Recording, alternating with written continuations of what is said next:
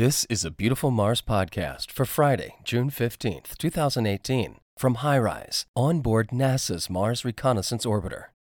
This week, could we find an underground environment for future exploration? Bang and whoosh. This HiRISE image captures a new, dated impact crater that triggered a slope streak. When the meteoroid hit the surface and exploded to make the crater, it also destabilized the slope and initiated this avalanche. The crater itself is only 5 meters across, but the streak it started is 1 kilometer long. Slope streaks are created when dry dust avalanches leave behind dark swaths on dusty Martian hills. The faded scar of an old avalanche is also visible to the side of the new dark streak. Dust and frost. Sand dunes in the north polar regions of Mars show light coatings of pale orange dust blown partially across the dark basaltic sand. Around the edges of the dunes, patches of seasonal dry ice remain. These patches will be gone soon as they sublimate in the summer sun. Some blocks of ice are visible at the foot of an alcove formed by a sand avalanche down the slip face of the dune. Once in a blue dune.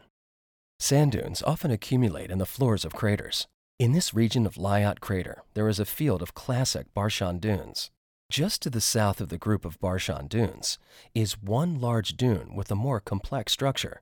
This particular dune, appearing like turquoise blue in enhanced color, is made of finer material and or has a different composition than the surroundings. A volcano of mud or lava. This image shows a hill with a central crater. Such features have been interpreted as both mud volcanoes and as actual lava erupting volcanoes. They occur on the floor of Valles Marineris, below a closed topographic contour that could have held a lake, and the compaction of wet sediments may have created mud volcanoes. The fracture pattern of the bright flow unit surrounding the hill resembles mud cracks. However, there have also been observations from the CRISM instrument interpreted as high temperature minerals, suggesting actual volcanism although not necessarily at this location. Fine layers in the hill are consistent with either volcanism or mudflows.